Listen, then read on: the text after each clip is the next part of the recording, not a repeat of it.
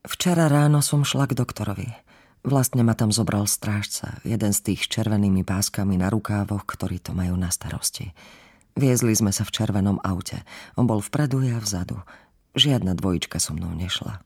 V takých chvíľach som sama. Keď ma zavolajú, prechádzam do ordinácie.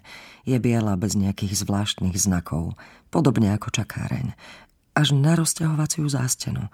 Červené plátno natiahnuté na ráme, na ňom namaľované zlaté oko, pod ktorým činie hadovito stočený meč, čo si ako rukoveď.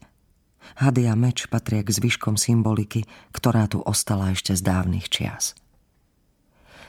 Naplnila som malú fľaštičku pripravenú pre mňa v maličkej kúpeľni. Vyzliekam si šaty za závesom a nechávam ich zložené na stoličke. Nahá si ľahnem na vyšetrovací stôl, na plachtu na jedno použitie z chladivého šuštiaceho papiera. Navliekam si na seba druhú plachtu z látky. V úrovni krku vysí zo stropu iná plachta. Pretína ma tak, aby doktor nemohol vidieť moju tvár. Má dočinenia len s torzom. Keď som pripravená, natiahnem ruku a šmátram po malej páčke na pravej strane stola. Potiahnem ju k sebe. Kde si zazvoní zvonček, ktorý ja nepočujem. Po minúte sa otvoria dvere, priblížia sa kroky. Počuť, ako kto si dýcha. Nemal by so mnou hovoriť okrem prípadov, keď je to absolútne nevyhnutné. Ale tento doktor rád rozpráva. Tak, ako sa máme? Pýta sa. Taká fráza ešte z dávnych čias. Plachta na tele sa nadvihuje. Ešte klíma prievan. Studený prst navlečený v gume a namočený v nejakom géli do mňa vklzne. Štuchá ma a rýpe sa vo mne. Prst ustúpi.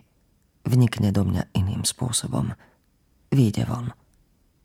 Nič ti nie je, vraví doktor skôr pre seba. Bolí ťa niečo, Zlatko? Volá ma Zlatko.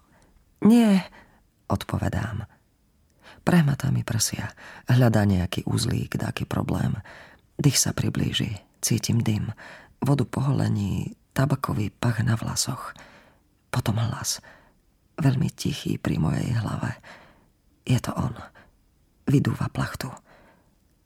Mal by som ti pomôcť. Vraví. Šepká. Čo? Pýtam sa. Šš. Tíši ma. Mohol by som ti pomôcť. Pomohol som aj iným. Pomôcť mi? Pýtam sa. Môj hlas je rovnako tichý ako jeho. Ako? Vie niečo? Videl Luka, našiel ho? Vedel by ho priviesť späť? Čo myslíš? Ako? Pýta sa ešte vždy sotva počuteľne. Je to jeho ruka, ktorá klže nahor po mojej nohe? Stiahol si rukavicu. Dvere sú zatvorené. Nikto nevojde. Nikdy sa nedozvedia, že to nie je jeho. Nadvihne plachtu. Spodnú časť tváre má zakrytú bielou gázovou maskou. Nariadené opatrenie. Hnedé oči, nos, gaštanové vlasy. Ruku má medzi mojimi nohami.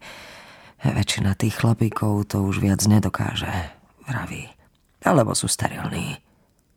Priam lapám dých vyslovil zakázané slovo. Sterilný. Už neexistuje nič také ako sterilný muž. Oficiálne. Sú len ženy plodné a ženy neplodné. Taký je zákon. Veľa žien to robí. Pokračuje. Chceš dieťa, či nie? Áno, odpovedám. Je to pravda. A ja sa nepýtam prečo, lebo to viem. Daj mi deti, ak nie, zomriem. Tieto slová majú viac ako jeden význam. Si meká, vraví. Je čas. Dnes alebo zajtra by to šlo. Tak prečo to prepásť? Trvalo by to len minútku, Zlatko. Tak asi volá, kedy volal svoju manželku. A možno ešte vždy volá, ale v skutočnosti je to druhové meno. My všetky sme Zlatká. Váham. Ponúka by seba, svoje služby, Vystavuje sa istému riziku. Nechcem vedieť, čo všetko si od nich musela znášať. Zamrmla. Je to naozaj pravý súcit. A predsa to vychutnáva. Tento súcit a všetko ostatné. Oči má zarosaná, jeho ruka sa pohybuje po mne nervózne a netrpezlivo. Je to príliš nebezpečné. Vravím. Nie, nemôžem. Trestom je smrť. Ale musia vás pritom akte chytiť a mať dvoch svetkov. Aké veľké je riziko. Je miestnosť odpočúvaná. Kto čaká vonku za dverami? Ruka mu znehybnie. Premýšľaj o tom. Vraví. Videl som tvoje zdravotné záznamy. Už ti nezostáva veľa času. Ale je to tvoj život. Ďakujem vám. Poďakujem. Musím vzbudiť dojem, že som sa neurazila. Že uvažujem o tejto ponuke. Odtiahne ruku priam lenivo, ležerne. Čo sa jeho týka, toto nie je posledné slovo. Mohol by sfalšovať testy. Udať ma, že mám rakovinu, že som neplodná. Dať ma poslať do kolónií za neženami.